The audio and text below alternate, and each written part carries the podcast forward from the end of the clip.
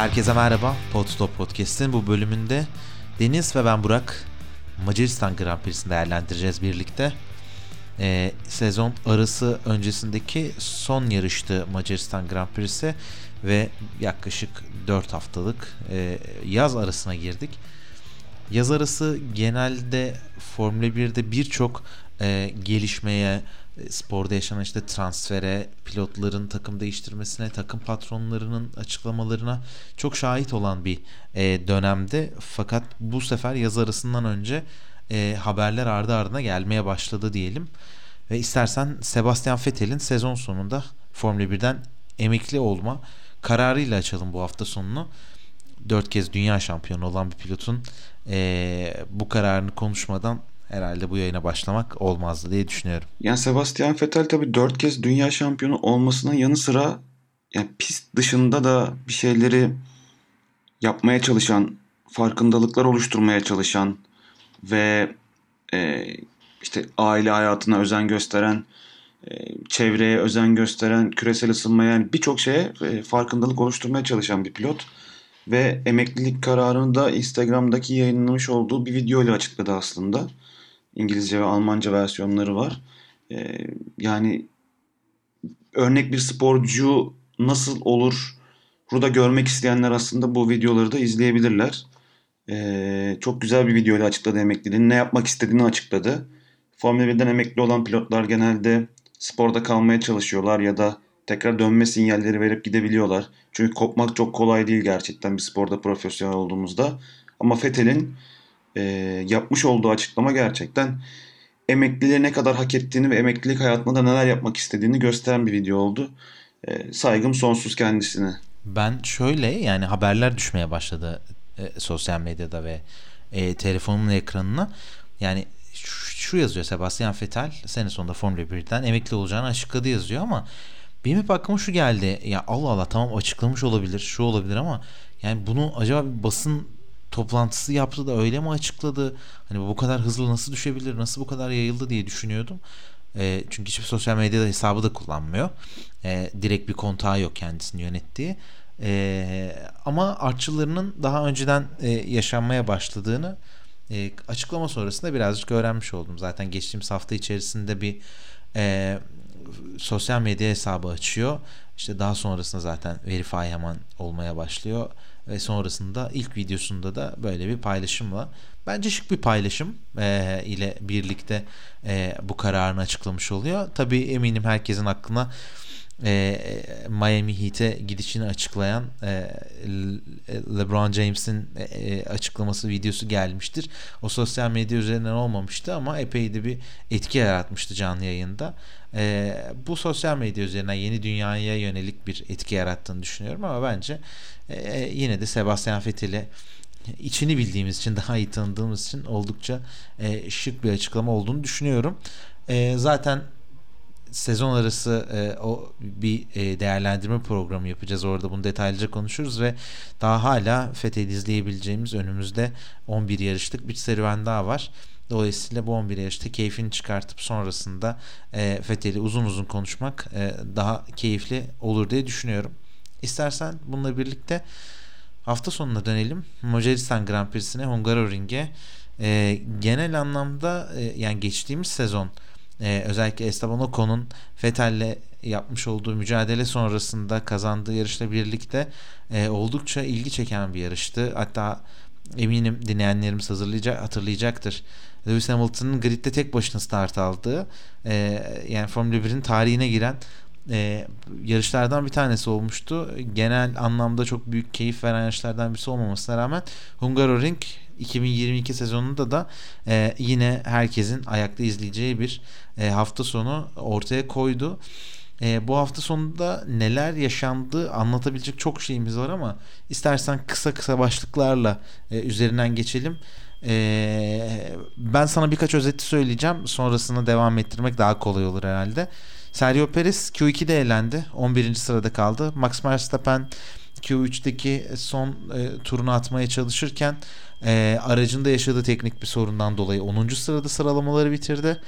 E, Ferrari'ler dubleye rahatça gidiyor gibi görünürlerken e, herkesin en gerisinden gelerek 3 tane yeşil sektör zamanıyla birlikte George Russell pole pozisyonunu aldı desem e, herhalde Macaristan Grand Prix'sinin sıralama turlarının ne büyük heyecana sahne olduğunu e, özetlemiş oluruz. Evet tabii bir de farklı hava koşullarında yapıldı antrenman seansları ve sonrasındaki sıralama turları. E, takımların ne yapacağı çok e, belirsizdi. Biz e, geçen senelerden George Russell'ın sıralama turlarında ne kadar başarılı olduğunu biliyoruz. Bu sene de böyle en e, darbe vurucu e, sıralama turlarından bir tanesi oldu diyebiliriz George Russell için.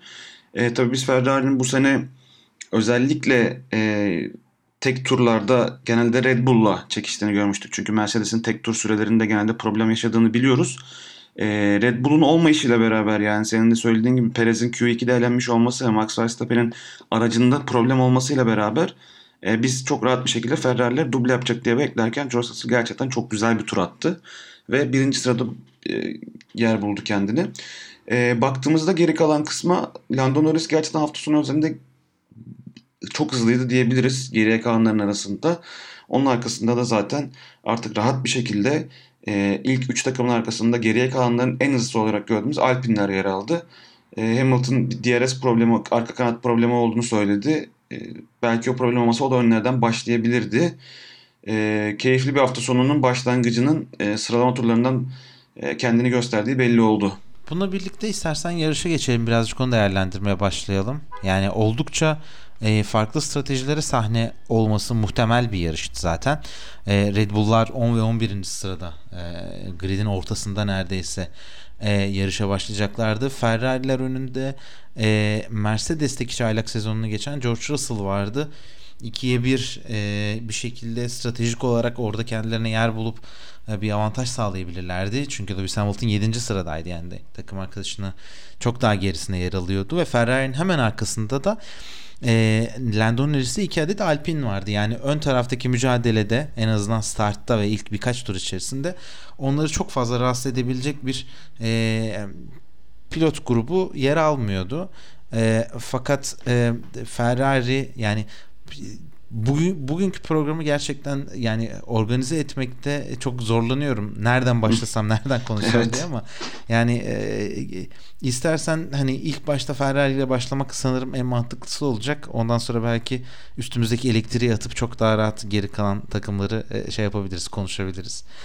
Ya öncelikle Ferrari Russell e, yumuşak lastikle başladığı yarışta iki, iki pilotuyla orta hamurla başladılar e, normalde daha önceki yarışların tamamında neredeyse e, iki pilotuna farklı lastikler takarak özellikle bu kadar yakınlarsa pilotlar e, hep farklı stratejileri takip ettiğini gördüğümüz Ferrari'den bu sefer e, belki de yani Monaco'dan sonra griddeki e, takvimdeki daha doğrusu en kuvvetli olabilecekleri kağıt üstünde kuvvetli olabilecekleri pistte dahi e, stratejiyi bölüştürmemeleri rakiplerinden bu kadar öndeyken bana çok tuhaf geldi. E, nitekim bunun karşılığı olarak George Russell kendini hızlı bir şekilde öne attı. E, Ferrari'lerden sıyrıldı ve uzunca bir sürede Ferrari'ler birbirine çok yakın bir şekilde takip ettiler. Hatta Leclerc Sainz'ın hızlanması gerektiğini e, söyleyerek arka taraftan baskı kurmaya başladı. Sainz Russell'la arasındaki farkı bir bir açtı, bir azaldı, bir kapattı. E, derken yani Ferrari'nin hafta sonu yaşamış olduğu silsileler başladı deyip e, Ferrari'yi suya batırıp çıkartma e, süreciyle ilgili sana devrediyorum. E, kalanları ben toplamaya çalışacağım. Yani tabii yarış sonrası birkaç yerde okumaya çalışıyorum böyle hani nedir ne değildir doğru karar mı yanlış karar mı kalan lastikleri neydi ne yapabilirlerdi vesaire diye. Yani bu The çok güzel bir açıklama var. İşte yazmışlar işte Cuma günü birinci ve üçüncü, Cumartesi günü ikinci ve üçüncü, Pazar günü dördüncü ve altıncı. Yani bunu Ferrari'den daha iyi kimse yapamaz diye. Bu sene gerçekten yarış stratejileri konusunda çok e, soru işaretleri var. Yani hatta artık oklar çok net bir şekilde Binotto'ya doğru çevrilmiş durumda. Doğru karar mı veriliyor, yanlış karar mı veriliyor diye. E, Binotto yarış sonrasında bu kararın aslında e, çok yanlış olmadığını söyledi. Hani önce ben ondan çok kısa bir özet sonra ben kendi en azından düşüncemi paylaşayım. Yani bugün aracın performansının çok iyi olmadığını söylediler. Yani araçta bir araçta hız olmadığını söylediler ama e, sen ikinci ve üçüncü kalkıp artık yarışın sana doğru gelmeye başladığını görüyorsun. İşte Russell'ı geçebiliyorsun. Geçecek hızın var. Geçmişsin. Pitlerde bir şekilde öndesin. Devam ediyorsun. Yani burada bir hız var. Evet arkadan yaldır yaldır gelen senden daha hızlı bir Red Bull var. Bir Verstappen var. Okey. Ee, ama hani kalkıp da yarış sonrasında alınan karar aslında çok da hatalı değildi. İşte lastikler çalışmadı. İşte araçlar problemdi. Biz işte datalarımızdan memnunuz. Datalarımızı doğru analiz ettik vesaire diyorlar. Dedi daha doğrusu Binotto. Ee, şimdi bakıyorsun e, lastik kullanımlarına bakıyorum.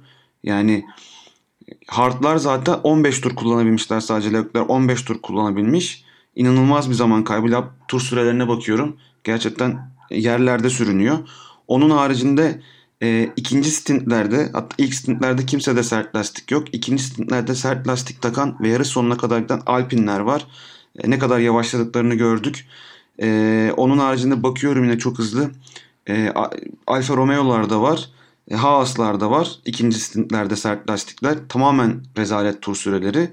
Üçüncü stintinde bakıyorsun hafta sonu boyunca hiç denenmemiş.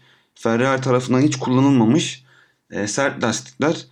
E, diğer takımların verilerine ve tur sürelerine bakarak kötü olan tur sürelerine bakarak bir şekilde e, Verstappen'in geldiğini görüp e, ondan bir tur sonra ki aslında hala bence orada Leclerc'in e, orta lastiklerin, orta hamur lastiklerinin performansının kaldığını inanıyor olmama rağmen ben e, alıp bir şekilde zaman kaybetmeden sertleri takıp yarış sonuna kadar giderim aman bir şey olmasın modunda e, bence çok e, komik bir hata yapıyorlar ve e, sonra zaten 10 tur sonra da yumuşak lastiklere geçirip e, 4. stinte atmaya çalışıyorlar. O da bir fiyasko oluyor ve yarışı sadece 6. sırada bitiriyor Leclerc.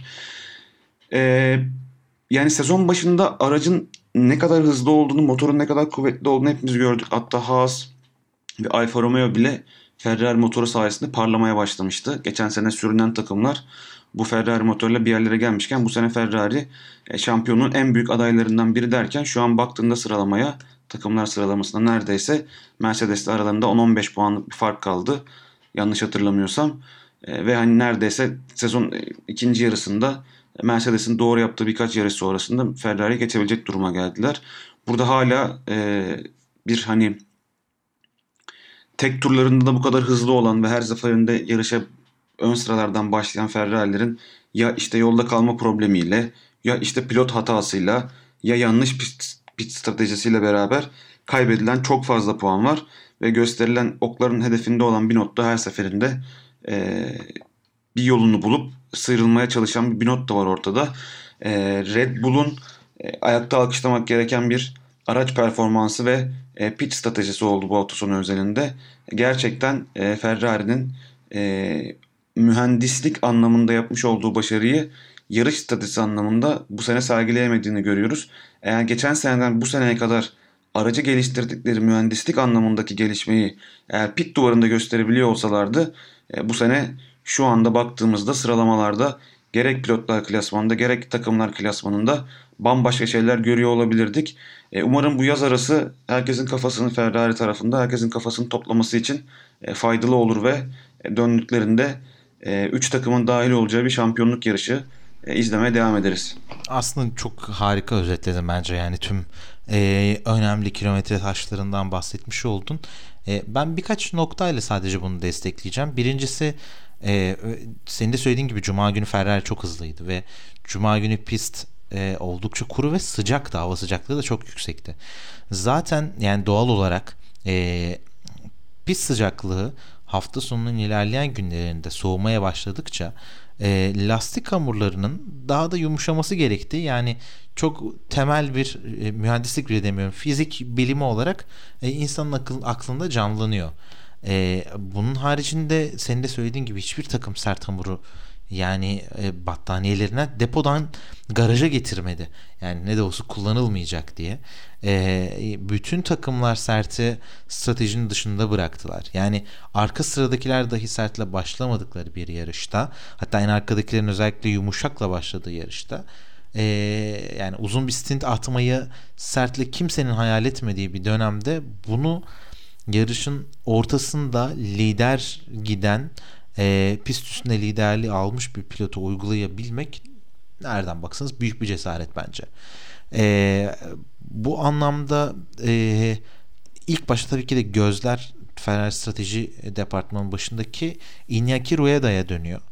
Ee, yani onun hem yerinde olmayı hiç istemezdim hem de e, bu yaz arasında gerçekten ona bir röportaj yapmayı çok isterdim. Çünkü bu şunun gibi bir seçenek değil yani. Örnek veriyorum hatırlarsan geçtiğimiz yıl e, özellikle geçtiğimiz yıl ikinci yarısında e, Williams takımı bütün stratejilerin, bütün olması gereken senaryoların tam tersini uygulayarak e, dönem dönem başarılı olabilecek performans sergilemişlerdi. Fakat onlar gridin en sonundaydı ve kaybedecek hiçbir şeyleri yoktu. Yani e, kendi doğru bildiklerini deneyerek doğru bir sonuca ulaşamadıkları için yanlış bildiklerini deneyerek oradan bir doğru yaratmaya çalıştılar. Ferrari sanki böyle bir takımmış gibi davranıyor. Yani gridin sonunda sezonu kapatmış. Sürücülerinin ve takım personelinin pit duvarının tecrübe kazanması ve aracı geliştirmek için vakit harcaması gereken bir dönem geçiriyormuş gibi gerçekten hiç olmayacak stratejileri deneyip e, yani bu sporu izlemeye daha henüz birkaç sezondur başlayan kişilerin dahi e, mantığıyla ala, alay edercesine bazı kararlar alıyorlar. E, ve benim anlayamadığım nokta da şu e, bunu işte yani sezonun ilk yarışlarında ilk 3, 4, 5 yarışında olsa yine bir noktaya kadar anlarım ama bu sezon içerisinde özellikle Carlos Sainz'ın aracından Carlos Sainz'ın telsizinden Ferrari pit duvarının stratejisine yönelik defalarca kez itirazlar gelip e, Sainz'ın kendi kararını kabul ettirdiği zaman takımın ve pilotun başarıya ulaştığı örnekler önümüzde olmasına rağmen takım hala e, yani temel fizik kurallarını hiçe sayıp Cuma günkü testlerde alınan sonuçlardaki dataları kullanarak bir strateji uygulamaya çalışıyor. E, bilmiyorum yani böyle çok mu e, sert oldu ama e, bence artık e, dataları ve his, stratejiyi bir kenara bırakıp pilotların hissiyatlarına kontrol verseler bundan daha kötü olacağına inanmıyorum. E, ki yani biliyorsun modern e, Formula 1 otomobilleri artık data okumadan sürülebilmesi bile yani çok zor e, e, araçlar olmasına rağmen e, ondan sonra e, bu durumdan bahsediyorum. Yapmış oldukları e, karar ve stratejiler çok zor durumda. E, bir parantezde e, Leclerc'i açmak lazım. Özellikle geçtiğimiz hafta Fransa'da yaşamış olduğu hayal kırıklığından sonra Macaristan'da da bu sefer takımın e, onu bu noktada bırakması e, Leclerc açısından oldukça zor bir mental savaşla karşı karşıya kaldığını gösteriyor. E, bu noktada da şunu e, şey yapmak lazım, söylemek lazım. E, yaz arasında sadece tek bir galibiyetle giriyor Leclerc. E, bunun haricinde de podyum sayısında şu an e, Lewis Hamilton'ın 6, Leclerc'in 5 podyumu var. Ya bu bile bence e, içinde bulunduğu durumun e, ne kadar zor bir e, durum olduğunu açıklayan e, noktada olduğunu düşünüyorum. Tabii ki de sezon bitmedi fakat e, takım olarak bu kadar formsuz ve bu kadar kötü geçirdikleri bir dönemde yeniden ayağa kalkmaları çok kolay olmayacak. E, ve bence burada tepkilerin şiddetini ayarlamakta da bunu yönetmekte de çok zorlanıyorlar. Çünkü yani geçen hafta Fransa'dan sonra Mathieu Binotto kalan yarışın tamamını kazanırsak şampiyon olma ihtimalimiz devam ediyor gibi oldukça anlamsız bir açıklamada bulundu. Leclerc Macaristan'ı birinci, ikinci bitirmememiz için hiçbir sebep yok dediği yarıştan nasıl evet. sonuçta ayrıldılar yani. Aynen, aynen öyle. Yani Leclerc de burada ona benzer açıklamalar yapıyor ama şu an e, bilmiyorum ama ben buradan döneceğini sanmıyorum yani. Şey e, futbol tabiriyle Verstappen şampi e, diyebileceğimiz bir noktaya geldiler ve takımlar şampiyonasında da Red Bull'un 97 puan gerisine düştüler. E, ikinci sıradalar ama Mercedes arasındaki puan farkı e, 30'a düştü. Yani e, son iki yarıştır e, çifte podyumla gelen Mercedes'le aralarında sadece 30 puan fark var yani. Çok da çok da uzak bir durumda değiller. E, bu sebeple Ferrari açısından tehlike yani çanları demeyeceğim sirenleri çalıyor. E, yaz arası bakalım onları bu anlamda e, nasıl etkileyecek ve nasıl değiştirecek. E, istersen bununla birlikte yarış galibine dönelim. E, Ferrari'nin illiği konuşup böyle üstümüzdeki elektriği boşalttığımıza göre birazcık daha olumlu e, noktalara odaklanmak hiç fena olmayacak diye düşünüyorum. E, Max Verstappen yani 10. sırada başladığı bir yarışı kazanarak e, ve şu şekilde kazanarak diyelim en yakın rakibinin yani Ferrari'lerin e, kağıt üstünde en avantajlı olduğu pistte e, daha sonraki yakın rakiplerinin Mercedeslerin sezon başından beri işte e, e, lastik ısıtmakta zorlandı, lastik yönetiminde zorlandığı e, bir dönemde e, daha sonrasında McLaren'in geçtiğimiz yıllarda olduğu gibi hiçbir şekilde podyum tehdidi yaratamadığı bir dönemde Alpinlerin her ne kadar hani iyi görünmelerine rağmen düzlüğü hiç olmayan bir pistte kağıt üstünde o kadar başarılı olmayacaklarını düşündüğümüz bir yerde olmasına rağmen 10. sıradan çıkıp geldi ve yarış kazandı yani. Daha fazla açıklanabilecek herhalde e, hiçbir şey olduğunu düşünmüyorum ve sürücüler şampiyonasında 80 puan farkla e, yaz arasına girdi. E, yanlış bilmiyorsam yanlış hatırlamıyorsam bunu okumuştum ama tam rakamlar elimde yok. E, yaz arasına girilirken en büyük ikinci puan farkı bu. E, bir pilotun yakalamış olduğu. Birincisi de yine e, bir Red Bull pilotu Sebastian Vettel'e ait. E, 92 puan olması lazımdı ama dediğim gibi çok çok doğru hatırlamıyorum. E, yani tamamen bir dominasyonla geldi ve artık o kadar rahat ki e, resmen bir yıl içerisinde Verstappen'in evrimine şah, şahit olduk. Geçen yılki ve daha önceki yıllardaki Verstappen gitmiş ve gerçekten bir şampiyon pilot gelmiş. Çok soğukkanlı, çok rahat. E, her şeyi tamamen kontrol altında olan. Yani yarış içerisinde e, bir spin atıyor. Araç 360 derece yani son virajda dönüyor. Bu kadar pistin dar olduğu bir yerde. Araç kontrol edip rakibine geçiliyor. Ondan sonra basıp tekrardan geçiyor ve yarış kazanıyor. E, tamamen şapka çıkartılacak bir performans sergiledi ve muazzam bir galibiyetle birlikte e, yaz arasına hak ederek e, zirvede girdi diyebilirim. Hafta sonu aslında iki tane büyük hatası vardı senin söylediğin gibi. Bir tanesi sıralama turlarındaki Q3'te ilk haklarında atmış olduğu spindi diyebiliriz ya da ikinci virajdaki hatasıydı diyebiliriz. E, bundan dolayı da aslında bir hızlı tur zamanı kaydedememişti. İkinci hakkında da zaten araçtaki hibrit sistemdeki problemden dolayı hızlı bir tur kat edemedi ve 10. sırada başladı. Yani gerçekten aslında Red Bull için hafta sonunda her şey çok iyi gitti diyebiliriz. Hafta sonu değil özür dilerim. Pazar günü her şey çok iyi gitti diyebiliriz. Çünkü araç hızlı. Verstappen gününde e, lastikler güzel çalışıyor. Taktikler güzel ilerliyor. Rakipleri hata yapıyor. Ve hani olabilecek her şey arka arkaya geldiği için de çok hani böyle bu yılın belki de hani yarış galibiyeti olarak baktığımızda çünkü Verstappen'in de yani ilk 4 haricinde başladığı yarış zaten çok fazla yok. İlk 4 haricinde başlayıp kazandığı yarış da çok fazla değil. Hatırlayamıyorum hatta ben. E, müthiş bir yarış galibiyeti. Yani şimdi o senin söylediğin spin bu yani spinden spin toplayabilmek gerçekten şans mı? Aracın hani yola tutunduğu nokta yoksa e, Verstappen'in bir becerisi mi? Yani e, bu bile e, tartışılabilecek boyutta çünkü gerçekten adam hani e, konsantre ve lökleri geçmişsin spin atıyorsun aracı tutuyorsun üstüne bir daha geçiyorsun zaten lökler çok yavaş yani de e, gerçekten e, geçen seneden sonra bu sene bir şampiyon e, tecrübesiyle ve psikolojisiyle yarışıyor diyebiliriz Verstappen için. E, puan farkı yakalamış olduğu puan farkı e, herhangi bir başka pilot olsaydı arkasında başka pilot olsaydı da başka pilot da 70 puan olsaydı hani, hani diye düşünebilirdik belki ama senin söylediğin gibi önde giden Verstappen olduğu için ve Red Bull'un bu kadar doğru kararlar verdiğini gördüğümüzde hani senin de söylediğin gibi o futboldaki o hani şampi terimi gerçekten yavaş yavaş bu tarafa doğru e, kayıyor diye düşünebiliriz. Sergio Perez'in bu hafta sonu tabii formsuzluğu vardı. Geçtiğimiz hafta da benzer bir durumla karşı karşıya kalmıştı ve e, e, takımın motorsporları danışmanı Helmut Marko tarafından e, Sergio belki de yaz arasında erken çıktı tatil erken çıktı şeklinde eleştirilere e, konu oldu. O da yarışı 11. sıradan başlayıp 5. sırada bitirdi.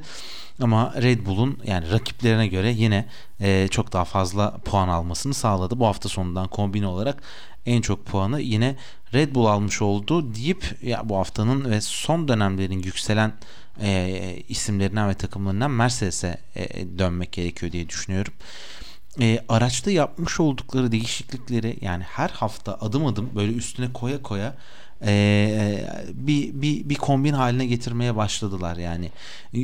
O gücünden, heybetinden korkulan gümüş oklara çok benzer bir e, sürüş sergilediklerini düşünüyorum ben bu hafta sonu. E, hiç beklenmedik bir şekilde gelen e, George Russell polünden sonra yarış içerisinde stratejilerini çok doğru uyguladılar. Yani George Russell'ı eleştirebileceğimiz bir durum olduğunu düşünmüyorum. Charles Leclerc inanılmaz bir atakla belki sezonun en iyi ataklarından bir tanesiyle Russell'ı geride bıraktı. E, bu kadar yani ağır bir e, araçla birlikte yani yakıt yüküyle birlikte çok ağır olan bir araçla birlikte yumuşak lastiklerle başlayan George Russell e, ilk stintini gayet iyi bir şekilde yönettiğini düşünüyorum ve sonrasında orta hamurlarda da e, zaten rekabetçi bir şekilde devam etti. Öte yandan takım arkadaşı Lewis Hamilton e, tam ters stratejiyle başladı e, o da George Russell'a o orta hamurla başladı. O birazcık daha sabreden tarafta oldu yarışın başından itibaren. Yarışın sonunda e, ona şansın geleceğini bilerek ve o da iki orta sonrasında da e, kullanılmış bir yumuşak hamurla e, yarışı tamamlamış oldu. E, fakat Hamilton'ın zarı bu noktada biraz daha etkiliydi çünkü araç hafiflemeye başladıktan sonra kullanış, kullanılmış bir setle e, daha kolay ısıtılabilecek bir lastikle Hamilton e, son stintini devam ettirmiş oldu ve yani az önce öve öve bitiremediğimiz Max Verstappen'in 7.8 saniye gerisinde tamamladı yarışı. Ee, o da zaten yarış bittikten sonra yapmış olduğu açıklamada bugün kazanabilecek hızımız vardı dedi.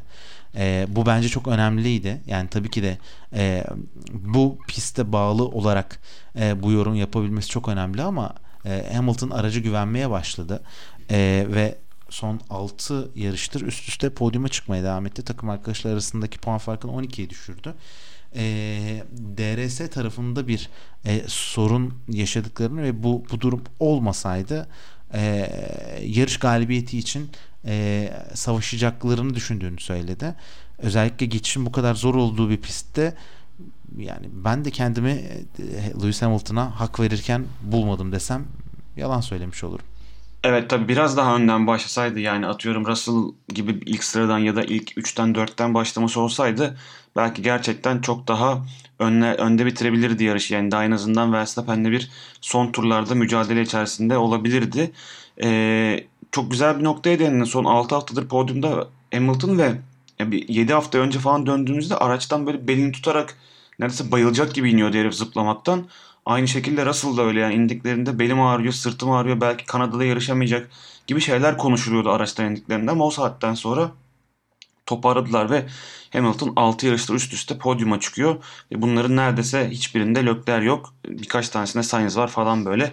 E, Ferrari tarafından baya kötü bir sonuç. Yani yarışa baktığımızda dediğin gibi gerçekten aslında güzel stintler attılar. E, bu sefer orta hamurlar e, onlar için iyi çalıştı diyebiliriz Mercedes için bu hafta özelinde. E, Alpinleri Hamilton Alpinleri önde güzel geçti. Sonra Norris'i de geçtiğinde öndekilerden çok arkada değildi aslında dördüncü sıraya çıktığında. E, o dördüncü sıraya geldiğinde hemen arkasında Verstappen vardı. Ve undercut'la geçti Verstappen de Hamilton. Aslında belki e, pist üstünde biraz daha kalabilselerdi ya da pist üstünde bir rekabet içinde olabilselerdi belki bir süre daha önde kalabilirdi ama e, çok güzel bir undercut'la e, Hamilton'ı geçmiş oldu Verstappen. E, Russell da aynı şekilde ilk 30 tur yanlış hatırlamıyorsam e, first ilk stintte e, orta hamurlarla bir yere kadar geldi. E, ikinci stintte tabii arkasında Leclerc'ten çünkü Leclerc'in de muazzam bir hızı vardı ve düzlüklerde de e, durmadan yakalıyordu. Yani düzlük çıkışında bir şekilde Mercedes arayı açtığında e, ikinci ve üçüncü sektörlerde e, arayı kapatarak geldiğinde e, Russell çok güzel bir atakla beraber geçmiş oldu ama Russell'ın da orada aslında içeriği biraz erken kapattı gibi hatırlıyorum ben. Yani içeri biraz daha erken kapatmak dışarıda kalsaydı Leclerc bu kadar kolay geçemeyebilirdi diye düşünüyorum ben. Daha ortalamaya ee, çalıştı ama çok çok yakından daldı bence Leclerc dışarıdan. Doğru söylüyorsun. Yani ortalayıp birazcık içeri kapatmaya çalıştı. Ee, ama çok cesur bir ataktı. Yani şöyle tabii şimdi bunun nedenini bilmiyorum. Biraz daha araştırmak lazım bunu. Hafta sonu yağmur yağmasıyla beraber e, pist üzerinde yani temiz ve kirli taraf farkı biraz aslında kalktı yağmurdan sonra. Tabi yarış sırasında ister istemez bir e, o yarış hattı oluşuyor. Yani kauçuklar dışarı taşla dışarıda çok e, kalmak mümkün olmuyor yarış hattının dışarısında. Ama bu yarışta mesela e, hatırlarsın sen de e, Perez'in Alonso'yu geçtiği bir atak var. Dışarıda kalarak e, virajın dışından Alonso'yu geçiyor. Ama virajın dışında olmasına rağmen yarış çizgisinde Alonso olmasına rağmen çok çok daha hızlı ve müthiş bir tutuşla geçiyor. Evet. Burada da o oldu. Yani evet. Leclerc çok dışarıda kalıyor aslında. Ee, Russell içeride kalıyor ama dışarıdan da hızlı gelmesine rağmen bir şekilde araç yol tutmuyor ve geçmeyi başarıyor. Yani orada belki biraz daha yavaş kalıp Russell içeride kaldığında hani önde kalabileceğini düşünüyordu ama e, orada araba Leclerc gerçekten iyi yolda kaldı ve e, geçmeyi başardı. Yine aynı şekilde e, Verstappen Russell'ı da undercut'la geçti. Doğru. Yani biz ikisinin de aslında yani Russell e, Verstappen'in iki Mercedes'i de pist üzerinde geçtiğini göremedik. İkisini de undercut'la geçti. Aslında o yüzden de biraz Red Bull takımını burada e, pohpohladık bu vermiş olduğu kararlarla. Ama Mercedes'in de gerçekten gelmiş olduğu nokta son 6-7 yarışta çok çok güzel. Özellikle cumartesi günü sıralama turlarından sonra Tutavav yaptığı açıklamada hani bugün ekibe gittim ya bugün ne yapıyorsanız ne yaptıysanız yazın. Bir kenara, bir kenara not alın. Hani bu poli aldığımız gün neler yaptığınızı mutlaka yazmanız gerekiyor diye söylediğin gibi açıklama yaptı.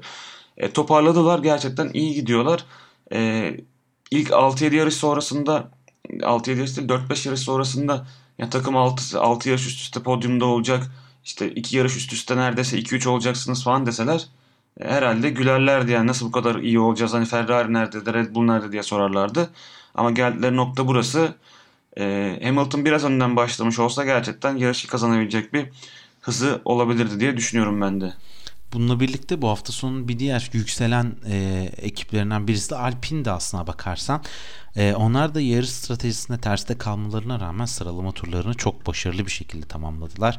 Esteban Ocon ve Fernando Alonso 5. ve 6. sırada 3. çizgiyi kapatmıştı. E, yarışta onlar da e, belki de hava durumunun ya da stratejik olarak e, yapmış oldukları çalışmanın tersinde kaldılar. Tek pit stop stratejisiyle e, orta hamur başlayıp sertle bitirme e, taraftarı oldular. Orta hamuru oldukça iyi yönettiler. Bence çok rekabetçilerdi. Fernando Alonso özellikle e, kolay geçiş imkanı veren bir pilot değildi ki geçtiğimiz sezon burada e, Lewis Hamilton'a oldukça zor zamanlar yaşatarak belki de şampiyonluktan eten isimlerden birisi olmuştu ve Esteban Ocon'a ilk galibiyetini getirmişti. E, bu hafta sonunda da Verstappen'le iyi bir mücadele e, sergiliyordu. E, yapmış olduğu ufak bir hatadan e, dolayı Verstappen kendisini kolay geçmiş oldu. E, ama yine de çok da şey değildi. E, kolay bir şekilde av olmadı. Bu kadar e, soğuk bir pistte e, sert hamurlara rağmen e, tek pit stopla birlikte yerlerini daha da fazla kaybetmeden e, yarışı 8. ve 9. sırada bitirdiler. Bu anlamda Alpine için bence e, önemli bir e, sonuç oldu. İki pilotla birlikte puan almaya devam ettikleri bir hafta sonunu geride bıraktılar diyelim. Ve istersen birazcık Alpine'in pist üstündeki başarısının pist dışındaki daha farklı etkilerine doğru e, dönüş sağlayalım. E, zaten yayının başında da söylemiştik. Sebastian Vettel Aston Martin'den sene sonunda ayrılıp emekli olacağını açıkladı. Ve bununla birlikte acaba neyle karşılaşacağız derken daha senaryoları yeterince kurmadan Aston Martin 2023 yılından itibaren Fernando Alonso ile anlaştığını açıkladı ve bu anlaşma e, yani uzun süreli bir anlaşma olacağı bir yıllık bir anlaşma değil en az iki yıllık bir anlaşma olacağı açıklanmış oldu. E, istersen önce Alonso Aston Martin e, anlaşmasını birazcık değerlendirelim. Sen okuduğunda e, sana bu anlaşma neyi hayal ettirdi önümüzdeki sezonlar için? Ya sen çok güzel bir yorum yapmıştın. Ondan hatırla, onunla başlayalım istersen. Adam oğluna iki tane üst üste dünya şampiyonu hoca tuttu yorumu gerçekten hani şey önce Fethel'i aldı işte oğlana öğretti işte böyle savunma yapılır işte böyle şampiyon olunur diye yetmedi. Üzerine bir de e, Alonso'yu aldılar. Yani Stroll burada gerçekten iki tane dünya şampiyonundan üst üste ders alacak e, konuma geldi diyebiliriz. Şaka bir yana yani sonrasında yorum okuduğumuzda e, aslında Alonso'nun uzun bir sözleşme istediğini ama Alpine'in ona tek yıllık bir sözleşme, bir kontrat önerdiğini, o yüzden aslında e, Aston Martin tercih ettiğini duymuştuk. E, yine e, Vettel'in yapmış olduğu açıklamalarda da aslında Aston Martin'in yapılanması ve yapılan çalışmaların uzun soluklu, uzun yıllar e, sonrasında e, sonuçların ortaya çıkacağı çalışmalar yapıldığını söylemişlerdi. E, bu anlamda dünya şampiyonlarıyla çalışmak istemeleri de e, bence doğru. Çünkü aracı geliştiriyorlar ve e, geri bildirim alabilecekleri en iyi pilotlar eski dünya şampiyonları. Bu anlamda Alonso'da Aston Martin'de seneye göreceğiz ama tabii burada yani e, Fethel'in başına gelenlerin tamamı Alonso'ya da gelecek mi? Bu noktada büyük soru işaretleri var. Çünkü bu sene Fethel gerçekten istediği bir araç süremedi bence. E, Aston Martin'in biz bu sene çok çok daha rekabetçi bir araç olabileceğini tahmin ediyorken e, Fethel bu sene e, gerek e, takımın tak, araçtaki güncellemeleri olsun gerek aracın genel hızı anlamında çok istediğini bulamadılar diye düşünüyoruz. O yüzden seneye Aston Martin'de Alonso aynı problemleri yaşar mı yoksa araç ne olur? Yine bir dünya şampiyonunun sonunu Aston Martin mi getirir bilemiyoruz tabii ki ama e, ben keyifli olacağına inanıyorum. Yani Alonso'nun en azından gridde olması e, çok keyifli olacak. Onu izlemeye devam ediyor olmamız e, çok keyifli olacak. Ben e, Alpine gelirken de soru işaretleri vardı. Olur mu olmaz mı soru işaretleri vardı. Şu an gayet güzel oldu. Ta, pist üzerinde dördüncü yeni takımlar. Genelde takımların iki pilotun arasında bir e, güç dengesi farkı olabildiğini görebiliyoruz. Yani işte McLaren'e baktığımızda var ne bileyim işte Haas'a baktığımızda vesaire var ama Alpine'de bunu göremiyoruz. Ocon ve Alonso birçok yarışta ön, önlü arkalı birbirlerine geliyorlar ve e, bu da aslında Alonso'nun yaşının ne kadar büyük olsa bile genç bir pilot genç bir pilotla beraber e, aynı hızlarda aynı şekilde devam edebildiğini görebiliyoruz. E, 41 yaşına geldi yani aslında e, çok yani bayağı yaşlı diğer birçok gencin olduğu takıma bakarsak şu anda ondan sonra en genç pilot yanlış hatırlamıyorsam Alonso'dan 4 yaş daha küçük yani 4 yaş fark var aralarında. 41 e, yaşında e, buralarda olabilmek çok kolay değil. E, Alpine takımı da aslında 1 artı 1 yıllık bir sözleşme teklif etmişler diye aklımda kaldı söylemiştim. Ama işte Aston Martin'de daha uzun süreli bir nasıl diyeyim plan için gittiğini söylüyorlar. Eğer Aston Martin pist üzerinde güzel bir araç verebilirse ben yine çok başarılı olabileceğini e, inanıyorum Alonso'nun. Ben buradaki kararı birazcık şöyle yorumladım. Ee, öncelikli olarak işte biliyorsun yani Lawrence Stroll takımı aldıktan ve Aston Martin markasına dönüştürdükten sonraki en önemli açıklamalarından bir tanesi 2022 sonu 2023 başı gibi yani en geç 2023 yazından itibaren aktif olarak kullanabileceğimiz yeni bir fabrika yapmak, yeni bir rüzgar tüneli inşa etmek ve e, takımı buraya taşımak şeklinde açıklamada bulunmuştu.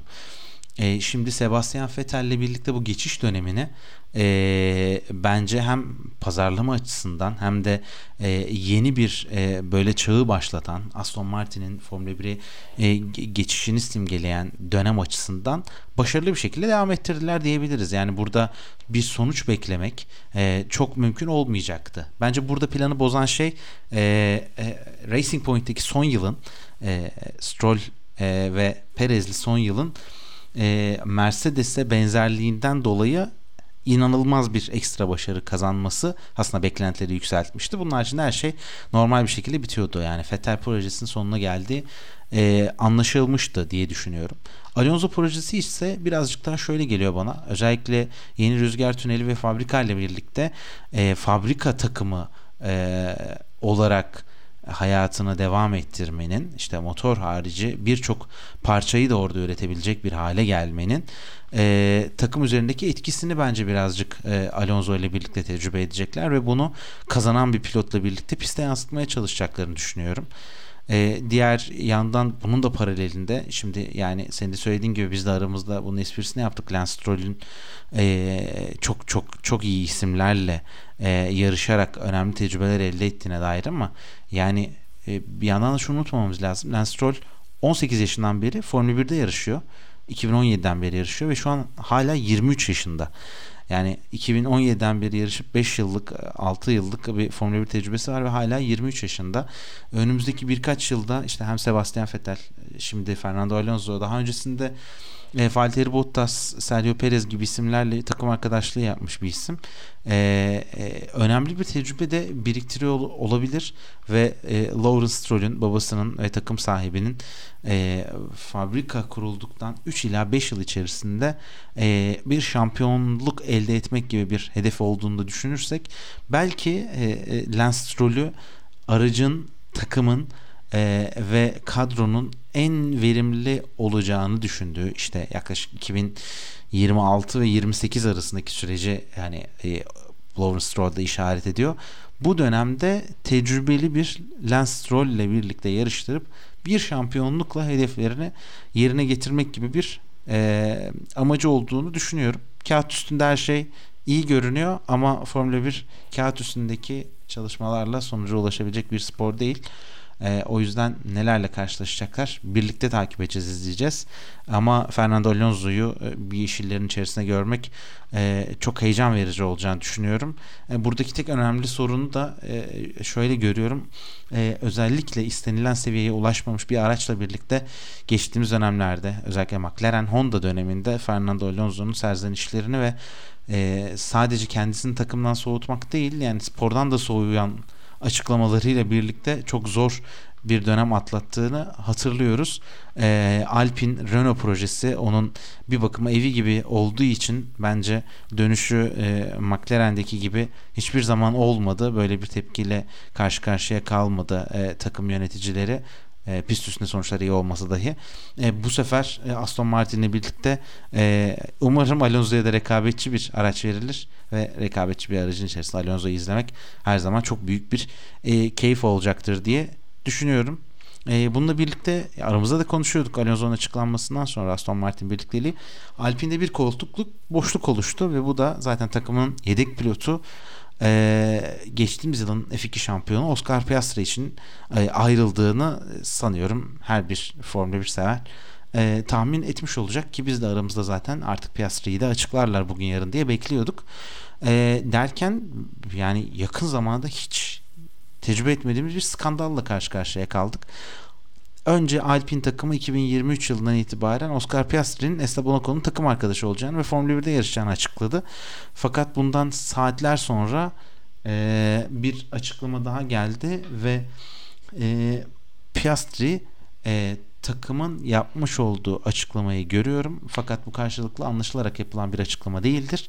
Herhangi bir sözleşme imzalamadım ve 2023 sezonunda Alpine için yarışmayacağım diye oldukça net bir e, tweet attı ve sonrasında da ortalık karıştı. Alpin e, yönetimi hukuki olarak verdiğimiz e, kararın ve yaptığımız açıklamanın arkasındayız. İlerleyen günlerde e, detayları paylaşacağız deyip konuyu şimdilik rafa kaldırdı. Eee sen hatırlıyor musun son dönemde böyle bir e, açıklamayı Deniz? Çünkü sonrasında yani tabii ki sosyal medyanın da gelmiş olduğu seviyeyle birlikte ortalık iyice karıştı. Yani Alexander Albon 2023'te de e, Williams'la yarışmaya devam edeceğini buna çok benzer bir cümleyle açıkladı. İşte takım açıklama yaptı farkındayım. Ben de bir sözleşme imzaladım ve evet 2023'te Williams'la yarışacağım diye e, Piastri'yi tiye alan bir açıklamada bulundu ve e, e, o da e, bu süreç içerisinde üstüne düşen etkileşime aldı diyebiliriz ama Alpin'de sular pek durulacak gibi görünmüyor. Ee, özellikle Otmar Zafner için e, çok zorlu bir sezon geçiyor diyebiliriz herhalde. Ya genç pilotların yani sonuçta tamam e, Alpin yedek pilotusun ve Alpin Akademisi'nde yarışıyorsun. Şeyde ekmeğini yiyorsun adamların. Ama hani böyle bir tweet gerçekten ne kadar doğru bilmiyorum. Sonuçta böyle bir tweet atmayıp bunu takım içerisinde ya da ayrı bir yerde başka bir şekilde konuşulabilirdi diye düşünüyorum. E, Piastri'nin menajeri de eski Formula 1 sürücüsü Mark Webber diye biliyorum. Hani haberleri okurken gözüme çarpmıştı. Onlar da açık bir şekilde bizim başka takımlarla anlaşma imkanımız var diyorlar. Yani bir tarafta Alpin takımı hayır bizimle yarışmak zorunda. Legal olarak Bizim yaptığımız açıklama doğru. Biz istersek bizim için yarışmak zorunda diyor. Aynı zamanda Piastri'nin menajeri Mark Webber de hayır biz istediğimiz takımda yarışabiliriz diyorlar. E gerçekten değişik bir konu.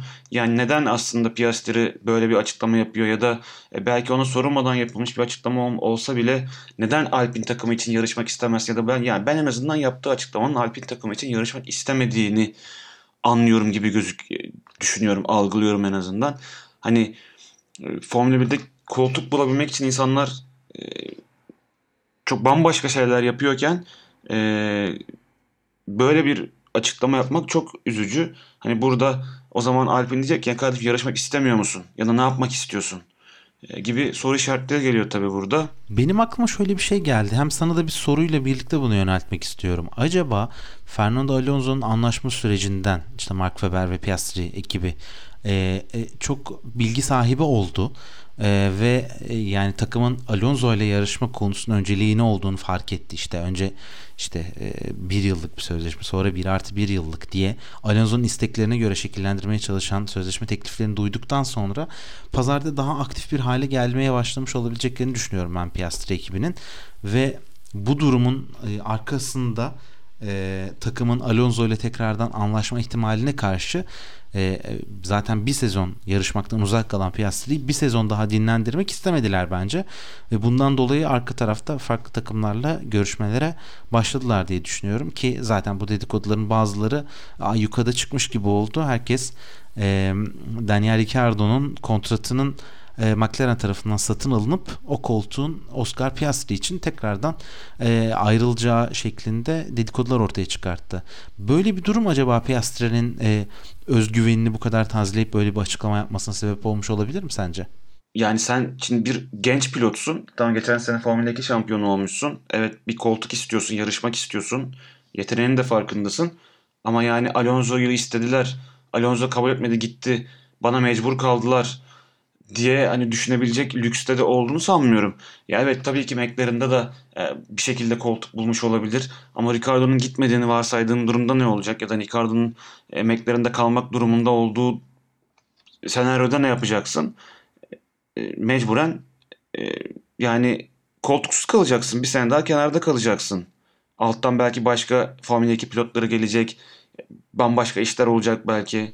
Ki Theo Purcher'in de bu kadar şey ilgili bir şekilde geldiği e, dikkate alınırsa her ne kadar Sauber sürücü akademisinde olmasına rağmen Alpine'in ona da çok büyük bir ilgi duyduğu açık yani ortada. Yani hani o yüzden böyle bir aksiyon alabilmiş olması e, genç bir pilot için e, bilmiyorum bana biraz e, fazla özgüvenli geldi. Yani bunu atıyorum ya zaten başka pilotların yapması çok mümkün değil tabii ama e, ya Alpine için tamamen bir e, utanç verici bir e, durum oldu diyebiliriz. Çünkü yani sen bir açıklama yapıyorsun ve genç bir pilot hayır bu doğru değil yarışmayacağım diye aksini söyleyen bir açıklama yapıyor ve e, henüz net bir şey yok ortada ve eski dünya şampiyonunu kaçırmışsın.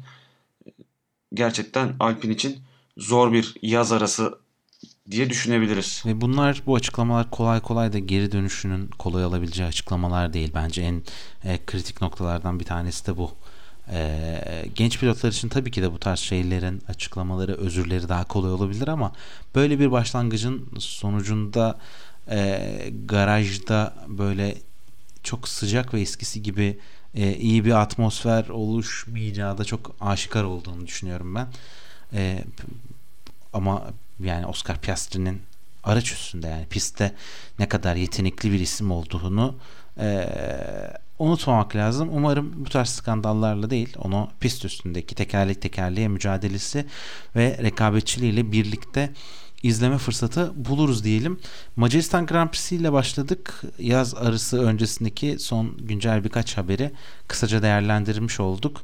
Ee, bu hafta sonu e, ile birlikte Macaristan sonrasında Formula 1 yaz arasına girdi yaz arasından sonra kaldığımız yerden e, her zaman olduğu gibi Belçika Grand Prix'si ile 26-28 Ağustos hafta sonunda e, Formula 1'e tekrardan e, kavuşacağız. E, bu süreç içerisinde yaz arasında biz de e, Formula 1 dünyasından medyasından güncel haberler e, gelmesiyle birlikte bir sezon arası değerlendirmesi için e, bir program daha yapmayı planlıyoruz. E, bu programda görüşüp sezonun ikinci yarısındaki tahminlerimizi gerçekleştireceğiz. Bir sonraki programda görüşmek üzere diyorum. Hoşçakalın. Hoşçakalın.